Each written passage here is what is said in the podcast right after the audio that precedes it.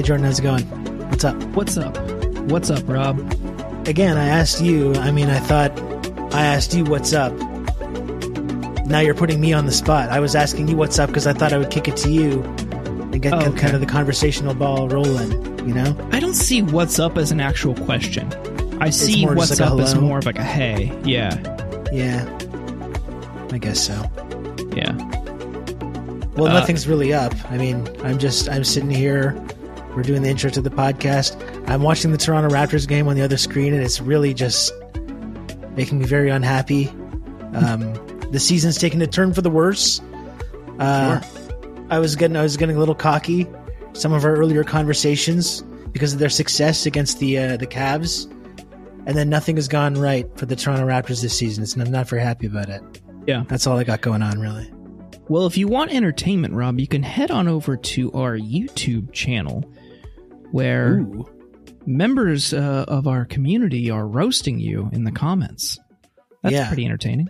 I think it, it escaped into the it escaped into the broader YouTube ecosystem. Yeah, I did. Listen, haters, just because some of the haters on YouTube don't think that I could wrestle a mountain lion to a draw. Guess what? That just fuel that fu- that's fuel for me. That just fuels my grind. There, I like this one from uh, I took a guy that named. Wyatt. Bro's crazy. Ain't no way you beating a mountain lion. Someone replies, I mean, there are multiple instances that hikers have strangled mountain lions. Someone else replies, hikers have to be in excellent shape to be able to hike. That guy, I saw that and I was like, oh you no, know. that's yeah. And Wyatt replies, that guy ain't him though. You Jeez. reply, give me like a month to train first at least. I'm not going in cold. Someone says, Rob, you'll be going in cold somewhere if you tried to fight a mountain lion. Yeah. And again, uh, like we got into this a little bit during our conversation with uh, Manny Fidel, uh, who's coming up next. I thought maybe a little, some of those comments were maybe a little taken a little too far, getting a little personal. You know, it's all in good fun. I thought maybe it was a little over the over the line, over the top, but you know, whatever. As usual, I am a professional. It just washes right off my back. It- but for other people, though, you know, for other people, Yeah. I'm worried about them and how they might react if they get that same kind of reaction. Not that it bothers Yeah. me, but you know, I want to make sure that we have this like a safe space for people to appear on the show. They don't, they're not going to worry about getting any kind of targeted harassment like I do, which again rolls right off my back. But not everyone has Sure. that. Not everyone is, is has the same kind of mental fortitude as me. A lesser, a lesser podcaster would have crumbled under the weight That's of these comments. Yeah. In addition to the weight of the the multiple people challenging my taste in films as well.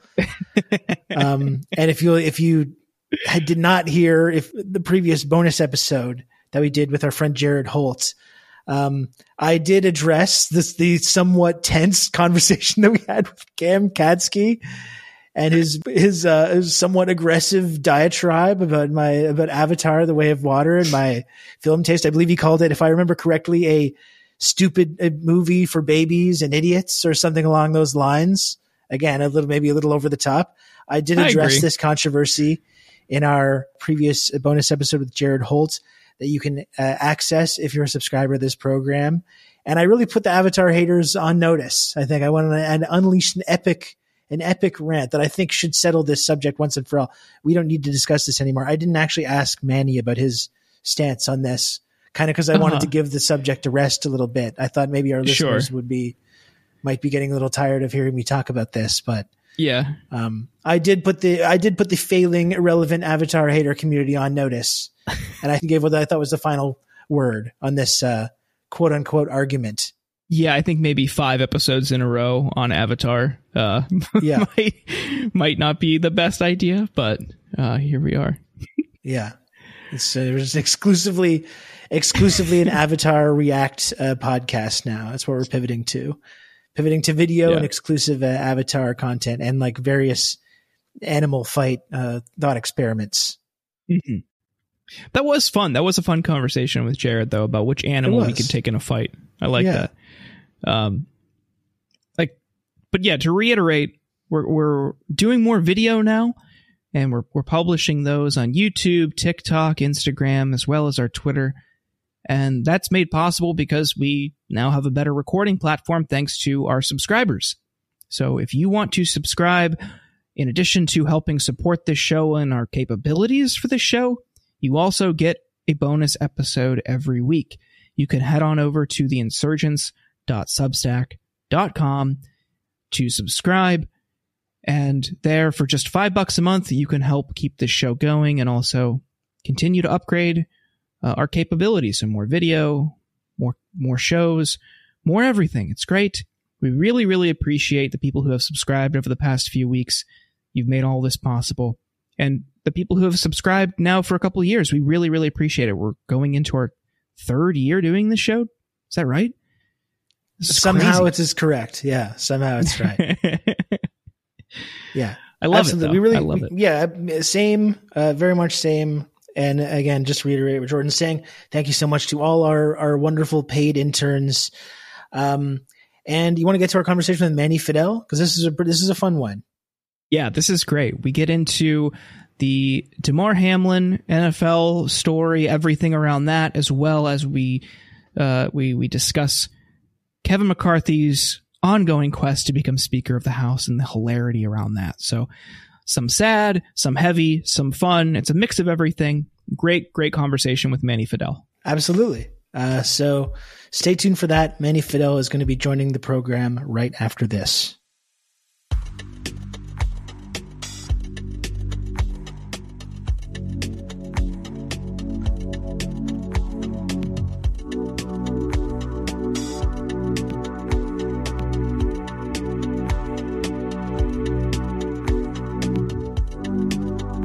Okay, because here's my question. So, what we're always told, right, about capitalism, you know, versus socialism is that private, the private sector can figure these things out efficiently, way better than the public sector, right? Can deliver these services such as internet, high speed internet.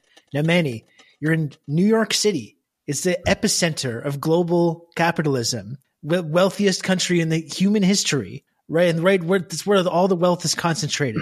That's right.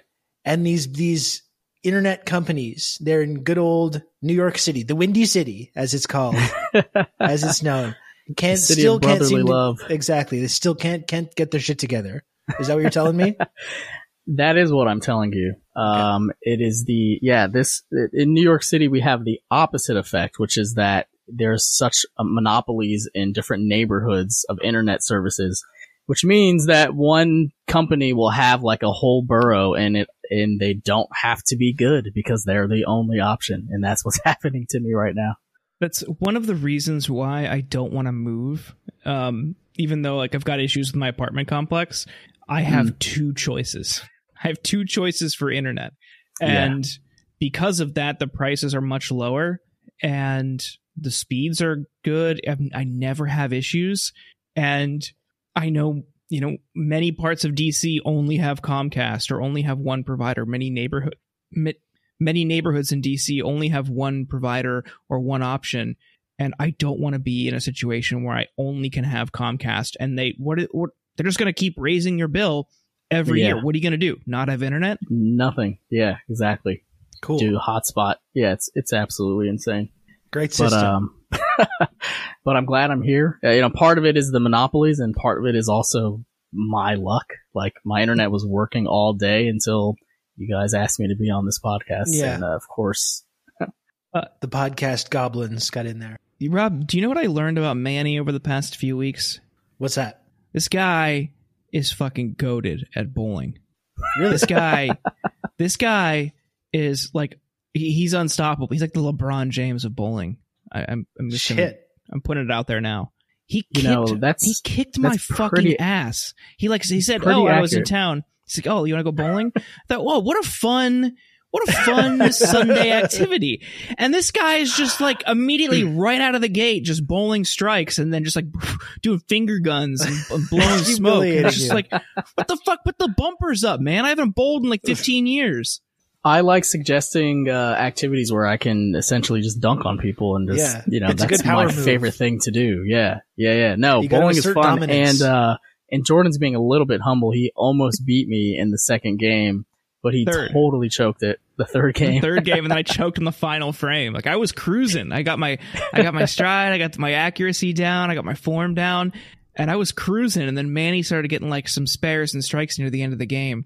And the final Yeah, frame, clutch all I needed to do was there. hit like what five or six, and I would have won. Yeah. And just hit like just somehow hit like the back corner and got one pin. Mm. It's the pressure, man. It gets to you. The, the Yeah. bowling is 80% mental, man. That's what they say. That's what I say, anyways. I'm just thinking about Jordan, like as with Bill Murray at the end of Kingpin, with the hair flying all over the place and the this this unique, the special ball, the custom ball with the rose in it. nah, man. Jordan's good. I think if Jordan went semi consistently, he would, like, he would outpace me pretty quickly. I, I saw the talent. I felt like a college football scout. I was like, this Okay. is a prospect. He's going to get there. Yeah, I almost don't want him to go bowling for that reason. I want to go though. Like just I thought it was fun. That's that's a, an activity that I have never once thought of in my adult life to go do. Uh, Oh, yeah, until you suggested it. I want to go again. hmm I'm yeah, bowling Let's pilled. do it when you're back. I'm awful, absolutely awful. Are you? Maybe if I went regularly, I could figure it out, but I haven't been for many years. I think if I were to show up in one of these situations, it would be extremely embarrassing. if you want me to shoot jumpers, I can do that. I can hoop. Many people don't know this about me, but it's true. I can hoop. That is Okay. something I would not have guessed. I have to say. Yeah. Uh, can't. yeah, we're gonna get more disbelief. Rob is getting Rob is currently getting like decimated in our YouTube comments over Yeah. last episode saying that he could fight a mountain lion and come to a draw. Uh, and obviously that, that was a that was a joke.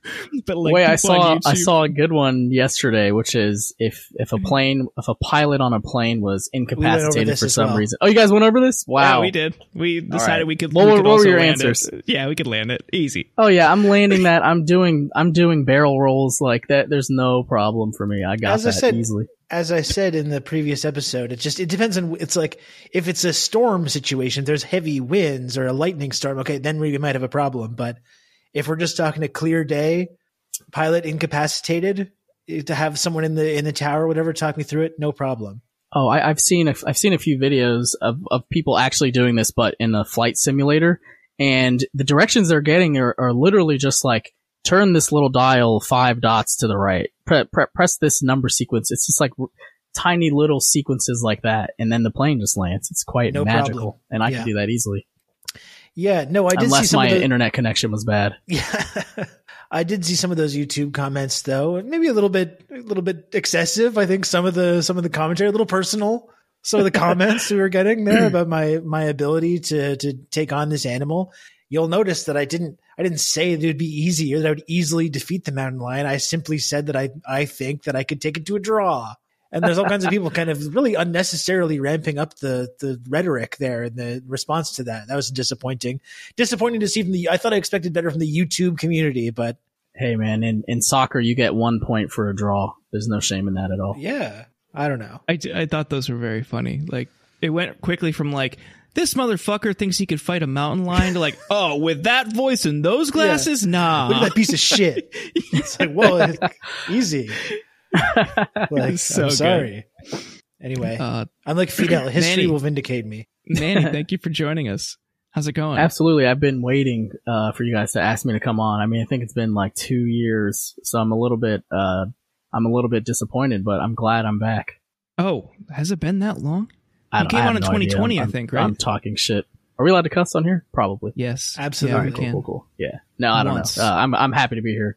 He came on in 2020. That was literally two years ago. Yeah. Yeah, we were talking about uh L- Lloyd Austin. I remember this now. We were talking about how they wanted they were like trying to champion Lloyd Austin as this incredible like diversity hire and and I just thought it was all bullshit. No, well, that's that's progress. Don't, don't you know that changes our foreign policy? yeah. It's all about. that's actually like that's. We'll get into that when we get to the Kevin McCarthy speaker drama because like now Republicans are trying to do the same tokenization thing with uh right. oh what's his name Daniels Byron Daniels I believe his name is Yeah. the the Freedom Caucus guy that they're they keep voting for right. and now they're trying to frame it as some like equity move. They're like, this would be the first black male speaker, and like this is like a historic move, and just like, all right, relax, just just relax. I always love that when it's like, oh, don't you want to vote for history here? And it's like, no, that that guy sucks ass too. I think he's also terrible. yeah, yeah. Uh, but Manny, what have you been? Uh, what have you? What have you been playing lately? We got. to We have to do gaming chat before anything. Absolutely. Uh, and you know, I'd like to, I'd like to let our viewers, our listeners know that after two hard years, um, I was finally able to secure a PlayStation 5 last night. Ooh. So, um, I That's feel good. really happy. I feel really grateful to be here. I can't Nice. believe it. It's, it hasn't hit yet. This is and this is your first interview after the acquisition, right? This is the post, this is the post game interview. Okay, Yeah, this yeah. is great. I had to pay out the ass for the God of War edition of the PlayStation 5, so whatever. I'm just taking the L on that, but I hear that's a really great game anyway, so I'll be playing that. Um, mostly, I just started Death Stranding for the first time. Um, nice. I'm totally sold. I love it. It's great. Uh, the plot is incredible and the graphics are so beautiful. I'm playing that on my PC, so I get to see like the PC version of the game. Um, and Did you then pick it up in like the Epic sale on Christmas? it was uh no, it was it was on Xbox Game Pass for free, and Oh, I okay. pay like Yeah. I think it's like fifteen dollars a month or whatever for that. Yeah. Um. So yeah, playing through that. Uh, and then um the new Warzone. Yeah, and I know you hate that game, I do. I do. Yeah. but I am playing it, and I am getting dubs. I have to say. well, congrats. Yeah, I can't do Call of Duty like at all anymore. I'm just I'm done with the franchise. I I'm know, so- I remember so this, but the, and the tragedy was that you were great at it. I remember just being carried like a motherfucker in that game by you. You just put I'm the, good at you just put the shooters, which up. is ironic because I hate guns and I hate gun culture, but I'm really good at shooting Yeah, video yeah. games. So bizarre. Uh, yeah, Rob, so those, that's you? what I'm playing. Oh, sorry, did you ask me? Yeah. What What about you? What are you playing? I'm playing Fortnite still, and I got, I got uh weirdly fixated on this this like one of these like addictive mobile games, Mob Control. Okay. I'm just playing Mob, Control all the time. Yeah, where you launch that all these like the tiny little level- mobs. Is that like the like the level? You're like a level. I can't tell if this 99 is a bit.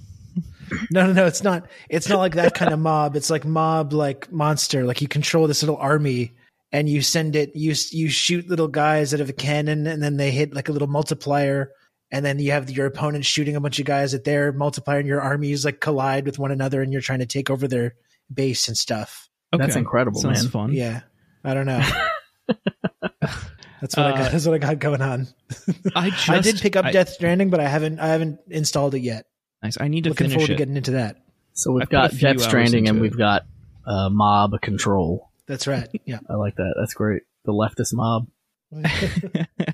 the woke mob control.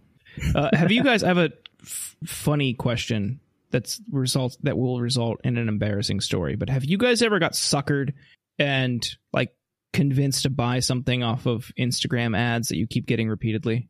Well, this game I got off an ad from another mobile Oh, really? game that I was playing. Yeah, it was like it was when you know you have those mobile games and then it pauses every like five minutes to show you an ad for another game, Mhm. and I was like, you know, this looks looks kind of all right. This one, I'm gonna give this a shot. Oh. So all right. yes, and then I ended up paying five dollars for it, so I didn't have to see more ads in this new game that I just got. So to answer your question, yes, I have. Uh, Manny, have you? I for the first time, yeah, a few weeks ago, I I bought a sweater that was advertised to me on Instagram from a Japanese clothing company, and How'd it took like six weeks to get here. Uh, it fits well, but only because on the website they make very clear that their sizes are different than our sizes, and that like you have to order an. I had to order an extra large, and I'm normally a medium, and Yeah. they just like put that in the fine print. No, they're like no returns if you got the wrong size. That could have been a disaster. Yeah. Yeah. I would have had to give Um, it to my little sister or something. I got really into ads this year. Uh, I just I'm so fast. As Manny, you know why. I like on another on another point, which we'll get into. I think in Yeah, like yeah. hopefully a week or two. Um, Uh-huh. I, I just was like became really fascinated with Instagram and mobile ads this year. Uh, as just like a concept, but there was a couple things that I actually did buy off of Instagram, and one of those products I kept getting these ads for, and I thought they were very bizarre. And I would send them to uh, Brooke Marks from TYT, who some of you might know, uh, just because I thought they were so funny and bizarre. And we always send like the weirdest things we see on Instagram to each other. And this ad, all these ads for the same product were like, oh, like it was like TikTok style videos of people being like, oh, my cousin or my my sister or my husband thinks that he can't afford blank. And like the the whole product like the whole ad pitch around these products was like oh my friend thinks they can't afford this and I can and it's so good. And I thought this was such a weird concept. And so I kept watching these ads so I would obviously get more of them and I kept sending them to her and she eventually watched them so much that she bought this product and tried it and said she liked it. So then I was like, well, fuck, do I need to buy this now? Do I, am I going to like it? So starting today, I am now an active user of Colon Broom, a product that I got repeatedly on Instagram. And apparently it's just some like d- dietary fiber supplement. And I don't know Oh how, I, I would assume because okay, I follow it's not a bunch like a of physical accounts. broom. That's It's, I was like, whoa, wait, wait, wait, wait. What website did you get this from? colon, colon broom. It's Colon like some broom. drink that like is like helps with like your It's like fiber. a detox thing. Not even that. It's just like here's a bunch of fiber, and it'll reduce bloating. Which I'm gonna try it. I don't know. She says it works. Let works. me know how that goes. yeah, I don't want to be bloated. Nobody wants to be bloated. It's no one wants 2023. that. I hate 2022 is the year of the bloat. We're leaving that behind. We're leaving yeah. that in 2022. I have bought some clothes off Instagram as well. Um, around this summer, I, I decided that I was going to start rebranding as like a wacky shirt guy. So I got a couple of like funky shirts. That's such a dad move. That's great. That is such you gotta a bring dad you gotta bring that to the bowling alley. the five inch inseams with the funky shirt. That's a it's a killer combo. But it's winter now. It is it's not really the same thing. It's more of like a spring summer type look. So maybe I'll get back into that. It is weird just in general how Instagram, like I remember Instagram was a app for sharing photos with your friends and now that seems to be primarily what it's for is it's like a mall basically. And all the all the pictures that, that you shared with people that's kind of just like no one does that anymore. You know, now it's now it's like a TikTok clone and a mall basically. Right. I remember, I mean, last year I was so close to be quitting Instagram. Or not like fully quitting, but just like, you know, really deprioritizing it. And Quiet then, quitting. right, exactly, exactly. And then I got a job at NBC where I, it's literally my job now. I can't, I cannot escape this, this app. Yeah. I I used to sour on it, and then once they really started pushing reels, and I saw other people pushing what they do uh, with reels, I figured, okay, that's something I got to do, I guess. Yeah, yeah. No, it has some value in there for sure. I hope it all just dies. We made a TikTok for this show, and I've been doing it for like a week and a half, and I already I fucking hate that platform so much. I hate it. I hate it. I hate it with every fiber of my being. But I'm doing it for you, the listeners. There you go. I was just going to ask how you're going to get to the Zoomer demographic of your audience. That's it's not right. fair to them to not run the TikTok, Jordan. True. My mountain Manny, lion ch- clip didn't get any traction on there. No, they nobody said anything bad on TikTok about your mountain lion fight. It was Huh. just YouTube. Like the claws were out. Yeah. You like that? The claw, the Fucking- That claws was. were uh, I, out. I want to boo, but I'm gonna. I'm not gonna boo. Yeah. The claws were out. I was getting mauled. That's right. He's getting mauled in the comments. But Manny, you're here to talk about, uh, among other things, uh, this the story out of the NFL that quickly became a national story on Monday night during uh, what was you know slated to be like the marquee matchup in the final weeks of the NFL between the Cincinnati Bengals and the Buffalo Bills. Early in the game, safety Buff, uh, Bill safety Damar Hamlin, uh, while making a routine tackle, uh, suffered what appeared to be or what was cardiac arrest, and it was unclear in the first couple minutes what was happening. He he after making that tackle, he stood up, took about a step back, collapsed. Uh, you know, trainers were called on the field. He received medical attention, and the game went to a commercial break, as it typically does during uh, an injury that seems to, that could take a minute or two. And people Right. were unsure. It just looked like, oh, maybe he tore something, maybe he broke something. Happens. It, uh, it's it's a it's a rough game. As time went on, it became clear. You know, multiple commercial breaks during the Monday Night Football broadcast. After I think the third, after coming back from the third one, you saw an ambulance on the field and players gathered around them. Then we started to see footage of people crying, and then it became clear this is so much more than just a standard football injury. After you know several minutes and him eventually being taken off the field, still with no real clarity of what happened, it was you know the the call was made by Joe Buck, the announcer, that each team would have five minutes to warm up and the game would resume, which struck a lot of people as odd because it just appeared as though something very serious happened. The coaches then conferred with the refs. They went to the locker room. It became clear, okay, this isn't going to happen in five minutes. Players were visibly shaken up.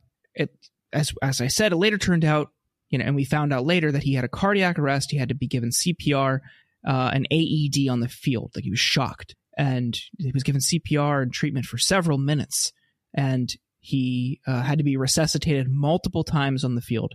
Over the past few days, we've seen just how serious it was. He was taken to the University of Cincinnati Hospital.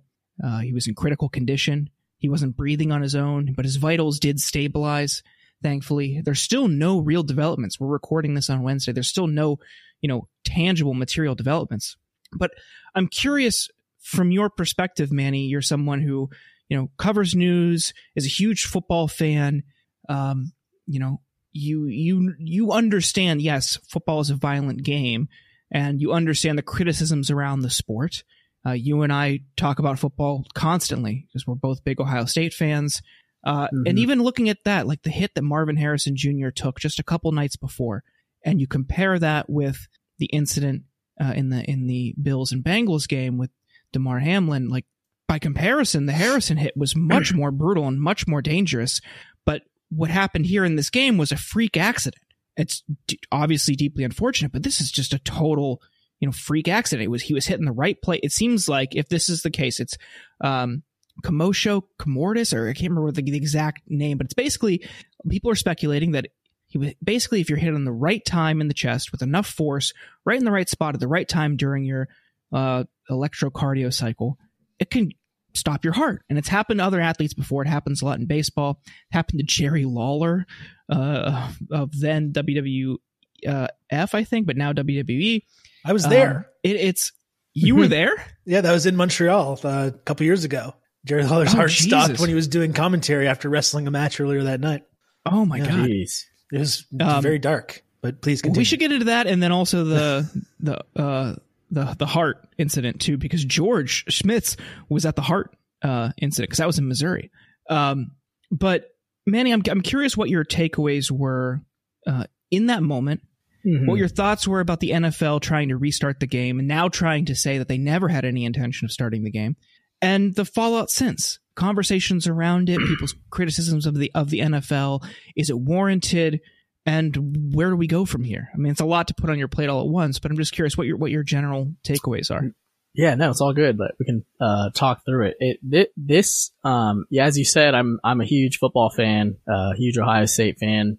Rest in peace to them. Um but th- you know this hit that for example you brought up the marvin harrison jr hit that happened there are ways on an administrative level to filter out those kinds of hits because those are those have a little more malice to them. They're a little more intentional. Um, and this the the conversation around Damar Hamlin's hit is a little touch and go because it's such a it was such a freak accident, like you mentioned. I mean, that was as routine a tackle as I've ever seen. Um, and so there are, there have been like sports personalities talking about how do we, uh, make football safer for the players, uh, around Damar Hamlin, but it's, I mean, that is just a really tough, uh, the, the physicality, like the physics of that is really tough to filter out of the game. It was just so, such a normal hit. Um, for me, the more important conversation should be, the, the conversation should, I think should be centered around uh, the relationship between the NFL and its players.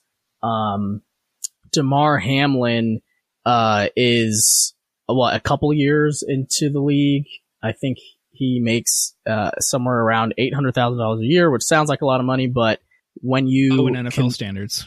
Yeah, low in NFL standards. And when you consider the fact that after this injury, you know, he, he might not ever play football again and is now uh, being probably going to be tasked with like the most excessive medical bills and, and insurance bills uh, that you can imagine.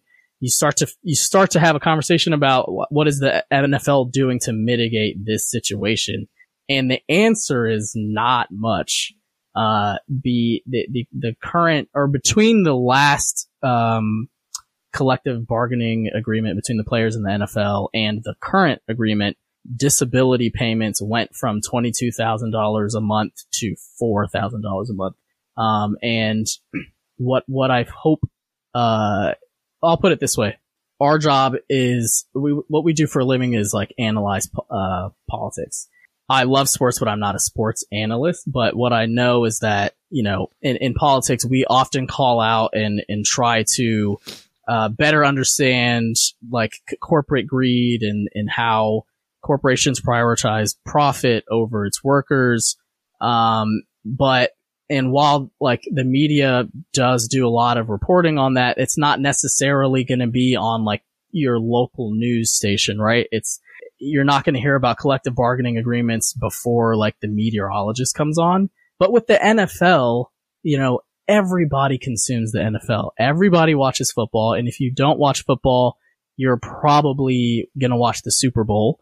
Uh, and I just hope that in terms of consumption, because of how public the NFL is, people start to see the problematic relationship between the NFL and its players and, and can hopefully resonate with it and, and, uh, you know, take away something and realize, you know, th- that level of greed is, is prevalent in, in most, if not all industries in the United States. And so, you know, reasonable people will say this might not be the time to talk about that aspect of this. We're still waiting to hear what's going to happen with Damar Hamlin, but you know, I would argue this is probably the best time to talk about it, and hopefully there there's something we can come away with this. One um, interesting wrinkle to the story uh, that I found interesting anyway was that the decision to postpone the game didn't come from the NFL. It came from the Players Association. It came from the union. Basically, they stepped in and said, "No, we're not putting the players back on the field after this has happened.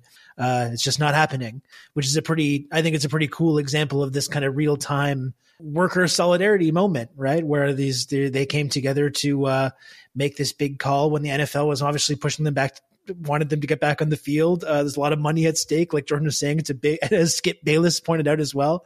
It's a big game, is like with all kinds of implications, all kinds of ad money, all kinds of stuff on the line. And I thought it was really cool that the Players Association just stepped in and said, like, no, we're not doing this. The game's over. Yeah, I also love the NFL per like thinking that we're going to believe that, you know, they, they tried, they came out and said, we never said anything about five minutes. They denied the Yeah. allegation. But, you know, this, we're, we're not talking about like a leak. We're talking about Joe Buck, who's just like a legendary NFL announcer. He is not going to say anything on air unless it's confirmed already, unless it's coming straight from a reliable source. And the like the idea that the NFL was like, "Hey, this is a terrible accident, but the show must go on," is the least surprising thing I've ever heard in my life. Uh, we are, you know, weeks, maybe a couple months removed from uh, Miami Dolphins quarterback Tua Ta- Tagovailoa being concussed and then being put back into the game four days later and then being injured again. This is, I thought, I thought it was so, uh, laughable that the NFL wanted us to believe that they didn't actually say that. Yeah, the Skip Bayless tweet. I mean, I think it's, it's a lot of people. A lot of people were wondering what was going to happen because this is such a this was such a unique circumstance. Which I'll, get into. You know the reactions overall, and I thought some of them were misguided. Um, but because this, this was such a unique circumstance that suspending the game was even on the table, I think led to some people wondering, okay, well, what happens? Because this does have playoff implications. There's not much time left to make that game up. But the conclusion, I think, and um, I can't remember who at Defector wrote it, so uh, my apologies, but a lot of st- great stuff has been published on Defector, so definitely go check out them. But I can't remember who specifically wrote it. They just said, who cares? Don't have the game. The Bills, you know, it doesn't count. Bills get home field advantage. Bengals, you know, whatever. They'll, they'll be fine. Like they're Yeah. still in really good shape. It's not like one team gets knocked out. So it doesn't have like that big of implications. Just Bills will get home field advantage and a bye. Okay, Yeah. is that really that big of a deal? It's the least they could get in this in this scenario. They just watched one of their teammates almost die. It's like Right. it's like I think it's like the playoff equivalent of just you know someone gets hurt in a soccer game and the kick they kick the ball out to stop the game. the team, the other team will just throw them the ball back, give them the ball back. It's like Yeah. good sportsmanship. Shouldn't we celebrate that? And Skip Bayless is just such a hated person. I think he was just pointing that out at the wrong time. And because of like, Yeah. and this is something that my fr- that Tom Williams pointed out last night when he and I were talking about it. He's like, "This is just twenty years of hatred building up to this point." I'm like, yeah, Shannon, I, I did like Shannon Sharpe's comments on Undisputed today because he took yesterday off. I would imagine he was fuming. That hits home for him. Yeah. You know, Sterling Yeah. Sharpe was like paralyzed on the field.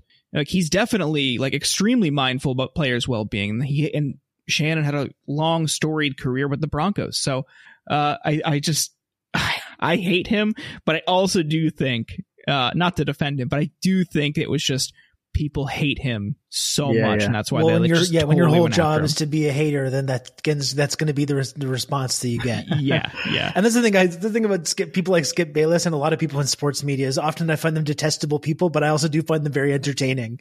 That's the I see it as like a wrestling thing, right? It's like if Skip Skip is a heel. He's Skip Bayless is Yes. a heel. That's right. And just like once that's your persona, then you can't really like slip out of that in those moments. It Yeah. was really interesting the, the day after that tweet, uh, Skip Bayless, who's a known LeBron James hater, Yeah. uh, went on about how much LeBron, how great LeBron James was after his tweet. Uh, and so he was like essentially trying to like get on, get back on everyone's good side, is so funny how like the sports commentary works. It's so insane. Yeah. Um, but yeah, to your point, like the Bills and the Bengals are both good teams. We're not talking about a team that is trying to become a wild card. So who cares? Cancel the game. They both have one less game on their schedule. The world is not going to explode.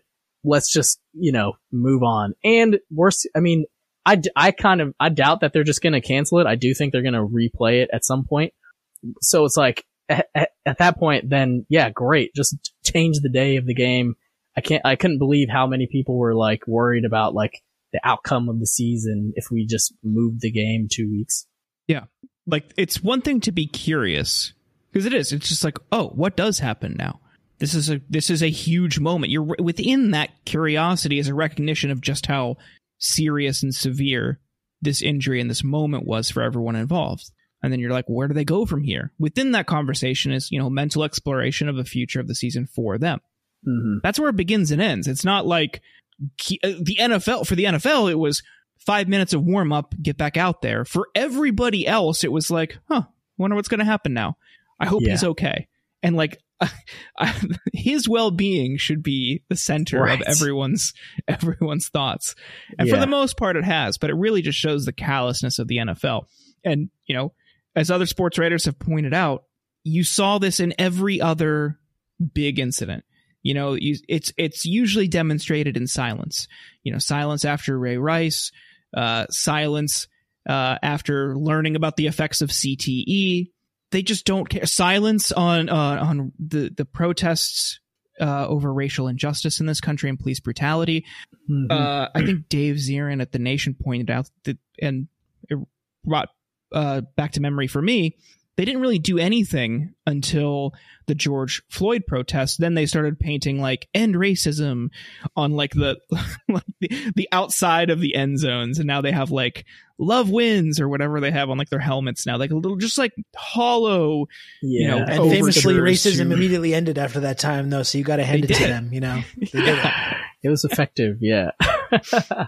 It's just, I, I, I view the NFL as just like the bare minimum league. They're just going to do the bare minimum.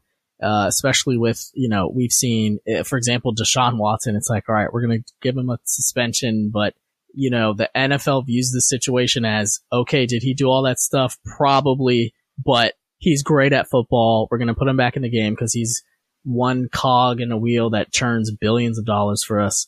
Um, and so, you know, as long as, as long as, uh, profit is prioritized over like player safety and ethics and morals, like as a huge lover of the game of football, I don't know. I can't really see a path where it becomes like an ethical sport. And that's really, uh, depressing because there are uh, so many moments in football that are just, I believe, like on earnestly believe are, are beautiful. Like I think the game is incredible. Like I think, you know, it's, I can't watching like Patrick Mahomes escape three attempted sacks and throw a no look pass 60 yards down the field to a player who has to run at like literal Olympic speeds to catch them. It's like, that's incredible.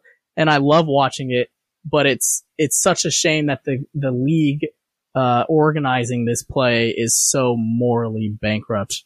Um, and I don't really see much of a path for reforms there. Um, but you know, hopefully something happens. I don't know. Yeah. I mean, it's, it's, it's never going to be a fully ethical scenario or league. It's just it's just not. One step in the right direction would be guaranteed contracts for everybody who plays and immediately qualifying for a pension and other benefits post career. Because right now you have to play three years. You know, if if Damar Hamlin never plays again, he doesn't qualify for a pension as it stands now. And these teams are owned by billionaires who get a ton of public money to fund these stadiums. Let's talk about it. The Bills asked for the entire cost of their new stadium to be paid by taxpayers mm-hmm. just like a year or two ago. He, this guy is worth multiple billions of dollars. Mm-hmm. Is in great financial shape, also owns the Buffalo Sabres. They want a new stadium and they want 100% of the bill to be footed by taxpayers. In what world does that make sense? And when people are exploiting the, the citizens and the fans of the cities in which their teams play, they should also have the money. They should also be required to put up the money to cover the benefits for these players. And that includes guaranteed contracts. So if you have some freak accident in your first or second season that leaves you with a lifetime of pain, potentially a, a physical disability, you're covered because you're putting your neck out there for these fucking typically racist Trump supporting or GOP supporting billionaires who own these teams who just ultimately through other aspects of their life make the world a worse place. They're exploiting your labor and your physical well-being for profit. No, they can foot the fucking bill for your benefits. Well, I think it's the kind of thing too that people get confused by um without thinking about it too much. Like, well, these guys are rich. Like you said, he makes eight hundred thousand dollars a year. Like, what does he need benefits for? But like people don't understand that like if you're a pro athlete and you're the absolute best of the best and everything breaks right. You're, you don't have injuries and everything goes right in your career. Well, you're playing maybe 10 years, 10, 12 years, right? And then you look, that's your whole income for your main, you know, for your entire life. So uh, people get a little bit confused about that just because these guys make high salaries that they shouldn't have to pay for benefits or things like that. Right. And we're talking about mostly like the stars of the NFL. Like these guys are yeah. going to be, they're going to be fine. But like, I mean, Damar Hamlin, I'm, I'm, I've heard of him, but I'm like, sure, most people haven't until this accident. And, you know, some of these bit players, some of these cornerbacks, safeties, they don't make anywhere near the amount that players on the offense do. And so that's just something to keep in consideration too the NFL knows that that these players will are like risking their lives. They know that they would put their lives on the line to win and they're taking advantage of that. But like if you know that a player is risking his life, then you have to you, in a in a just world you would match that energy with like the benefits and the payments and and that's just not the situation that we're in right now and it's unfortunate. Yeah, and just they, speaking to the whole like owner stadium thing we've talked about before, but that's it's like the ultimate example of like publicly subsidized, privately profitable, right? That's how we do it. That's how we do it in this yep. in this amazingly efficient economic system that we love to brag to everyone about. Yeah, you you you as the taxpayer have to foot the bill for the stadium and then get charged like an arm and a leg just to get into the stadium to watch a game. Right. Yeah. And then are price gouged at the concession stand. It's just such a fucking scam. And then some guy gets the profit and like when they win the Super Bowl or if they do, he's the first person they go, Here you go, sir. It's like, oh, you didn't do anything. That. You didn't I do anything. I hate that. You're literally just some guy. You're barely even that involved. Is, that is the worst. Yeah. yeah. we're all here for uh for Arthur Blank to hold up the yeah yeah hold up the just the it's trophy. it's the worst part of every uh trophy ceremony. It's like, yeah. oh yeah, the guy who I who I look up to is making a speech. It's great. Then they pass it off to this old crusty dude you've never seen in your fucking life, and he's sitting up there for thirty minutes. And who who is this guy? It doesn't make any yeah. sense. Oh god, the amount of times I saw Robert fucking Kraft up there, like getting his greasy little like happy ending palms yeah. all over the all over the Lombardi Trophy after doing nothing.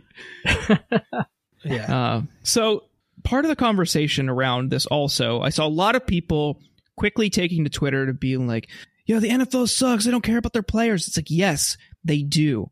They are, oh, I'm sorry. Yes, they do not care. I agree. The NFL does suck. They do not care about the players. But it felt like this, like, wasn't the avenue to attack that. For this, I thought the, the, the target should be that these, these contracts should all be guaranteed because if Damar Hamlin doesn't play again, like, maybe something will change because it is such a unique circumstance. But anyone else without this, like, without the profile, right. the high, yeah, this yeah. kind of a high profile on the injury, it's like, you're out. Sorry we don't need to, we're only paying you to play.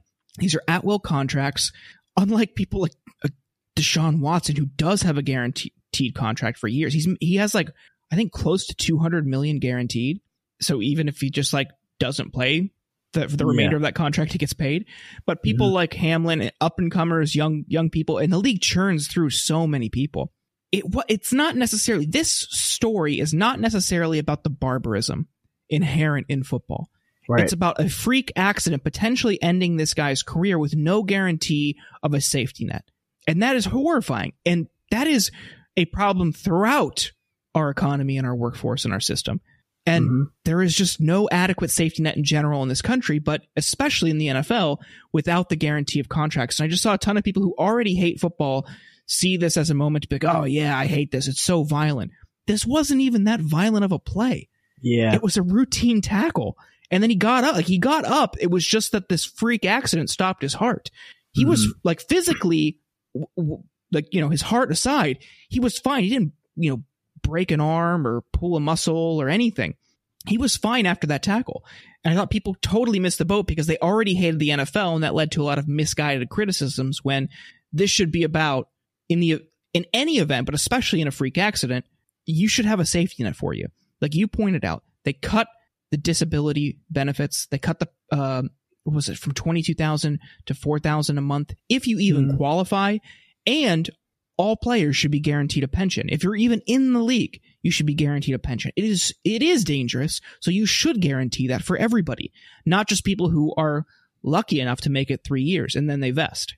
Right, like the the the level of uh, barbarism, as you put it, what wasn't necessarily you know that wasn't really a concern for this hit but the idea that at any point in a football game you can be taken out for the rest of your life, uh, you know, lends credence to the fact that these benefits should just be astronomically uh, better for the players.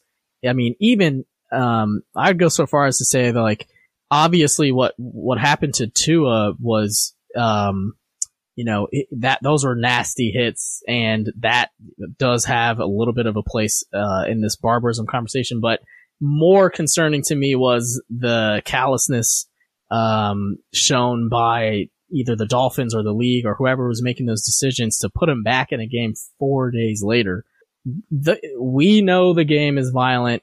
Uh, we'd love for it to be less violent. We don't know how to get to that point, but more, more, um, pressing than that, in my opinion, is how the league reacts to these incidents, and it's just abysmal. And this happens in other sports too. You know, this is an extremely common thing in Little League Baseball. It is the number one cause of death in Little League Baseball, uh, and has a much higher uh, rate in sports like baseball and also lacrosse, where you're whipping a ball around very fast. It also Wait, does Little League Baseball have like multiple deaths in it? I've never. This was the first from time this. this. Yeah. Jeez. Yeah. It's okay. dangerous. Um, it, it, it also happened that. in wrestling. It happened to Jerry yeah. Lawler. He got hit in the. He got. It was like getting elbowed in the chest repeatedly during a match, and then he went to finish calling uh, the event, and then late, like about thirty minutes later, collapsed, and his he had you know uh not a heart attack, but he had um I can't cardiac arrest. Yeah. And Rob, you were saying you were there. Yeah. Could yeah. you talk about that? Yeah, it was crazy. Um, it was, uh, yeah, I was I was there at Monday Night Raw watching, and it was just weird because in the like in this I was in the 300s or something. I was kind of far away. It was kind of hard to see what was going on. But just because there was a Jerry Lawler match earlier, he was in a tag team match. I can't remember who he was teaming with, but against Dolph Ziggler and CM Punk, and he took a bunch of uh, elbows to the chest and then you know went back to call the event like you were saying. And then just like sometime uh, you know 30 minutes later it was really hard to see what was going on but this really dark vibe just kind of like settled on the arena. And it was clear that something weird and bad was going on. And then there was a big like you know you saw like people gathering around the announce table or whatever, and it was pretty hard to see what was going on. But it, then it became, I think people were checking their phones and everything, and uh, it was just, it was very strange. Yeah, it was a very strange thing to be a part of. I went because it was without commentary. It was really hard to tell because if you actually watched the event, you could hear like Lawler start to snore on the event, and then all of a sudden, just there's just silence, and then you have Michael Cole talking about what's going on, and then the rest of the event just happened in total silence. But it was very strange, very strange to be a part of. Did, hmm. so they didn't stop the event, right? They oh no, they didn't stop. I mean, WWE famously, when one of the wrestlers That's, died in the ring, they continued with the event. They don't they don't stop. They don't no matter what's going to go on. Like that's the most extreme thing that could possibly that happen. That's crazy. I didn't. I, it, he they Owen they Hart. know he died, or they just like took him out and. Owen Hart fell from a zip line. He was zip lining down to the ring, fell you know however many stories into the ring, had to be carted out and yeah, they continued Jeez. the event afterwards. And yeah, they announced that he died at the event, which still in continued. the event. Yeah, which still continued. Wow. Yeah.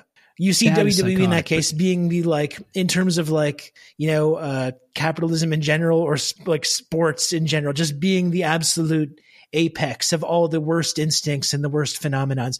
The way that they treat their workers, the way that they treat their you know their contracted workers as independent contractors and they don't pay them healthcare. They don't pay them hotel and, and, uh, car rental and all the things like these guys are on the road 300 days a year and their company, they're not allowed to compete for other companies, but they're not official employees, um, and don't get official benefits or overtime or like a salary like that. They're treated as independent contractors. All the worst instincts of uh, American business basically is exemplified in uh, in pro wrestling, WWE. Yeah, it is. It is in the, the, the sports world, uh, kind of just gets away with it with little to no scrutiny because of the idea that the players and the athletes are just you know living lavish lives and making millions of dollars a year, and, and that that's true in a lot of cases, but you know. a worker's right is a worker's right and yeah. like it, it kind of doesn't matter what scale we're talking about especially if someone like Damar Hamlin who's playing for you know, uh, millions of dollars, uh, can't access any of that money if something bad happens to him. Yeah, yeah. This, this, the horror stories that you've heard time and time again from people post wrestling careers are just unbelievable and unlike so many other sports. I mean, football is probably the closest. There's a lot of really traumatic stuff happens to uh, football players post career, especially now that we see that CTE is the cause of a lot of it. But even before that, you know, guys with just like really debilitating pain for the rest of their life. Wrestling just seems like unbelievable, unbelievably bad. Like how they treat their pain, like self medicating with like alcohol and pain pills, just even while they're in while they're in the sport. It's just it's really really depressing yeah, stuff. I do think there have been some improvements because there was that run in like the 2000s when it just seems there was just every single month another wrestler was dropping dead at 45 or 50 or like incredibly young. So I do think there has been some progress in terms of like tamping down that kind of lifestyle and also providing a little bit more care to the actual people that are putting their health and their bodies on the line to like entertain people and make billions of dollars for the, the company, which is, that's always the thing when it comes, whether it's wrestling or whether it's NFL or any other sport. Um, when people complain about these athletes making absorbent uh, salaries, it's like maybe LeBron James makes hundreds of millions of dollars, but he's making hundreds of billions of dollars for the stadium, for the owners of the team, for the owners of the NBA, for the advertising uh, companies, the corporations, the the ABC, NBC, ESPN. Like you know, they're creating billions. So yeah, they're entitled to a, a, significant cut of that. They're the ones doing the actual work, you know, not the not the owners of the teams. Uh, well, while we still have you here, Manny, we want to get your thoughts on Kevin McCarthy's quest for speakership. And we saw we saw a battle coming leading up to this point where some of the Freedom Caucus, Freedom Caucus, like the fringe right uh, members of the GOP caucus in the House, were saying they weren't going to vote for McCarthy. But we didn't really know the extent of how long they'd hold out. Would it, would it be one ballot? Would it be two?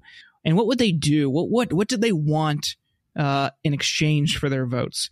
You alluded to it earlier uh, with the Lloyd Austin nomination, how that was framed as an advancement uh, for equity, diversity, and inclusion. And now, after a few ballots, you know, nominating different people like Andy Biggs and then Jim Jordan one round, they're on their sixth or seventh round now.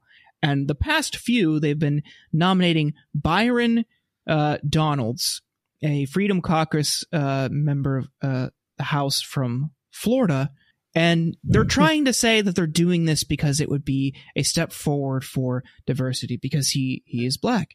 Now, as somebody who also looks at uh, politics and news through a critical lens, would would this be a step in the right direction for equity, diversity, inclusion, Manny? uh, yeah, I think so. Yeah. no, man, it's so crazy. Uh, it, you know, when it, when it, when it comes to like parties or organizations like choosing kind of or, or tokenizing someone, I'm I'm just asking for like the bare minimum. Like just I'm asking for you to just prove to me that you've earned this selection in some way, shape, or form.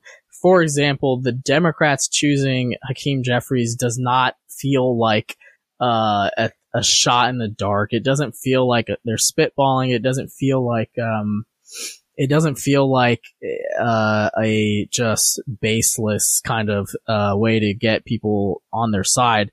That, but we just saw this happen with the Republicans and and Herschel Walker. I mean, they, they chose someone who they thought would resonate with black people, and it, it just shows uh, how little they know about reaching out to the, their constituents, the few of them that there are, their the uh, black constituents. Um, and so th- this whole process with, with the House Speaker vote is, honestly, it, I found it, uh, really hilarious. Um, part of it reminds me of when the, the squad was first elected and there was all this concern from, from the Democratic establishment that, you know, these people were coming in to, to, you know, they weren't going to take no for an answer. They're here to blow everything up. And, um, while you know, since then, while the squad has like made stances and made their voices known, they've they've ha- they've had to play the game of politics and placate to the establishment. Th- that concern that the Democrats had is so much more applicable to uh to what's happening with Matt Gaetz and Lauren Boebert. These guys might actually blow this shit up for like little to no reason, and the whole thing is just uh so entertaining to watch. Um, I, I usually find Democrats, um, antics on the floor cringe. Like yet today and yesterday, they were bringing out popcorn and like doing all these jokes. And usually that stuff is like, uh, but yesterday I found myself, uh, a little bit pleased by it, just like because, because of how messy the Republicans are and like, I don't know. It's been a source of entertainment for me, if anything, especially picking the, what's the, what's the guy's name? Byron Daniels. Just yeah. this guy you've never heard of in your fucking life. I mean, like, there's just, it's so funny to me. I actually do yeah. have, um, I do have some breaking news on this just while you were talking, Manny. Some news came in that they actually did finally agree on a, on a Speaker of the House, and it's, uh, the Minions. What? oh, oh my. Wow. Oh my goodness, that's huge. That's a huge development. No, I don't know. Um, but, uh, I, th- I thought that would play better than it did. But anyways, um, that's good. Yeah, thank you. I, it does because I saw, I've seen people like relitigating the whole, not to, to get into this discourse, like even though as I'm saying it, I realize I'm doing it, relitigating the whole like force the vote thing, which people famously got very mad at us for, for being like, I don't know about this. I have a very yeah, mild yeah. take about this. And I'm mm-hmm. just wondering, like, I, like the whole premise of like forcing the vote was about forcing the vote on Medicare for all, right? And like holding up the vote for Speaker for Pelosi in order if they agreed to vote on Medicare for all. Which, in terms of like that actual strategy, I don't think that would have really accomplished all that much. I don't think it would have gotten anyone closer to getting Medicare for all. I don't think it would have led to some kind of like voter revolt as they realize, oh my God, I can't believe the Democratic Party is against giving everyone health care. Like they, they know that they're very open about not wanting to do that. Right. I don't really think that like that strategy would have meaningfully done all that much. I'm just wondering if there is any merit or if either of you have any, have any thoughts about this, about whether there is value in just indicating to the ah. establishment of your party that like we can fuck you over like we have the ability to do this not even for any real reason like what they're doing now like they're saying oh they're getting all kinds of concessions they're probably not but they are indicating to their party that they're not just going to go along with what they want to do. And, um, you know, we've seen the squad or whatever the progressive members of, of Congress and the Democratic Party want to call themselves. like you say, Manny they've tried to, I think, assert themselves in a few cases. Mostly they've been, they've kind of like gone along with what the establishment of the party wants in exchange for getting things like committee seats and things like this. But like, has this strategy really done much in terms of advancing progressive policy goals? Like, I'm not so sure. Like, would there be any benefit to just like, just, just for no reason other than just to show the, your the party establishment that you have the ability to do so? Would there have been a value Right. in just in, in, in going after them just for that reason? Right. I'm not. I'm not sure. Pointing at uh, the messiness of the Republican debacle right now is the is a good indication that force the vote would have worked because, especially because the Freedom Caucus, um, are they're they are causing trouble, but like ultimately, we're probably gonna get Kevin McCarthy as the House Speaker, and so you know, you what exactly was the benefit of this? It the benefit is like you're showing your constituents that um that you mean what you say and you're taking a strong stance, but it's so much different than passing a bill, like this strategy to pass a bill because that that is the goal. And they're both they're in both cases the the quote unquote goal, goal isn't going to happen if that makes sense. the the way I distinguish the original conversation in God was that what year was that? It feels like forever ago, even but also remember. yesterday. Yeah, it's, it's 'Cause we're still talking 1998 about at it. this point. Yeah. yeah. But like that was the whole plan was they do this in exchange for a floor vote that we know will fail, and then we can have media pressure on the Democrats over this issue, which isn't going to work. It would ne- that's so far detached from reality. What Republicans are doing, what the Freedom Caucus are doing, they want rule changes to how they can remove a speaker. And now one of their new demands is they want to shut down the government rather than raise the debt ceiling which is a disaster. That's the Repub- that's the that's the Freedom Caucus demand now in exchange for their votes. That's a mess. Mhm. I wouldn't want to draw parallels to that because it's a bad idea in general. You don't want to shut down the government. It's it's just a it is a fucking nightmare. Like raising the debt ceiling is fine, and that should be your you know progressive position. It's it, money's not real, and that if that's what the that's where they want to dig their heels, okay. But in response, we've seen report after report of McCarthy now threatening these people, saying, I'm ready to declare full out war to people who have not supported him. And that was the concerns that we had raised because members of, like, Ilhan has received a primary challenge and now, and, and Tlaib has too in the, the two ter- times they've been reelected and, and Tlaib once. There's a ton of money going into trying to primary Omar. Thumbing your nose at Dem leadership in the House. Look, like to Rob's point, they're playing the game. You have to play the game. What? Or I'm sorry, that was Manny. And thumbing your nose at Pelosi or Dem leadership in general is not going to, you know, draw direct confrontation from these people. But they might not say, "Hey, hold off on primarying these people," because in the in the couple elections since, Dem leadership has thrown their support behind members of the squad because they're incumbents. That's their stance. If you go out there and start attacking leadership, it's going to be, hey, open season, go, go get them. They might even fundraise uh, to to uh, to get oust you. Hakeem Jeffries kind of went right up to that line with his team Blue PAC. He was single that PAC with Gottheimer was singling out Justice Democrats to try to stop them from getting elected.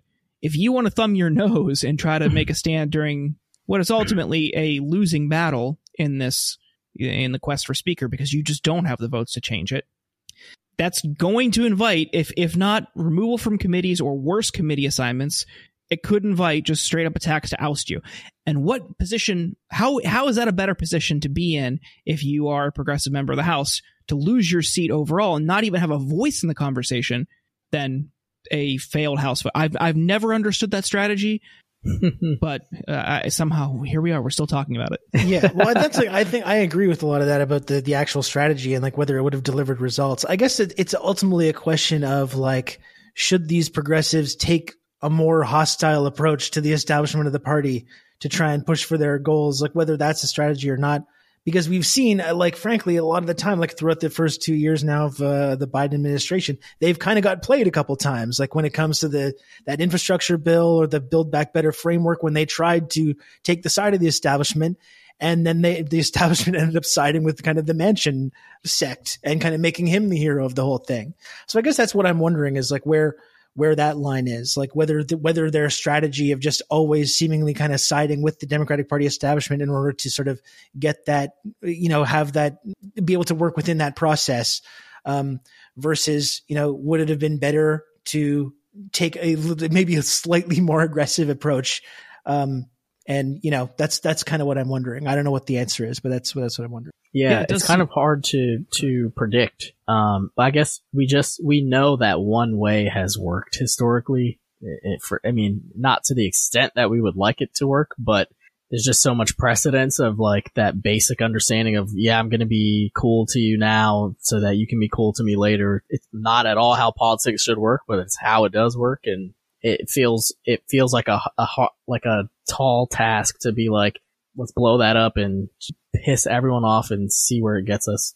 Um, but I, you know, ultimately, like, I understand the, the anger and, like, the frustration and the idea that our elected officials should be fighting more aggressively for the stuff that we elected them to fight for. Um, but, you know, there is, there's a level of, like, pragmatism that you have to have when, um, considering how they're going to try to get this stuff done. Um, especially with, uh, term limits where, like, you know, House uh, representatives can just keep being elected over and over, and like they know that they're playing the long game. Um, yeah, I don't know. It's it is a tough like middle ground to be in because I found myself at, in the same stance that you guys were back when that force of vote stuff was happening, but it wasn't necessarily because I thought it was a bad idea to be more aggressive about the the and push harder for the stuff that you want. It's more just like a strategic thing. Yeah. Yeah, I I say do that in you know legislative battles where you actually can get something in exchange, not oh a guarantee that something will happen later. Because like to Rob's point, that's something that did happen multiple times over the last Congress, and it didn't pan out. Like it's just that it's you.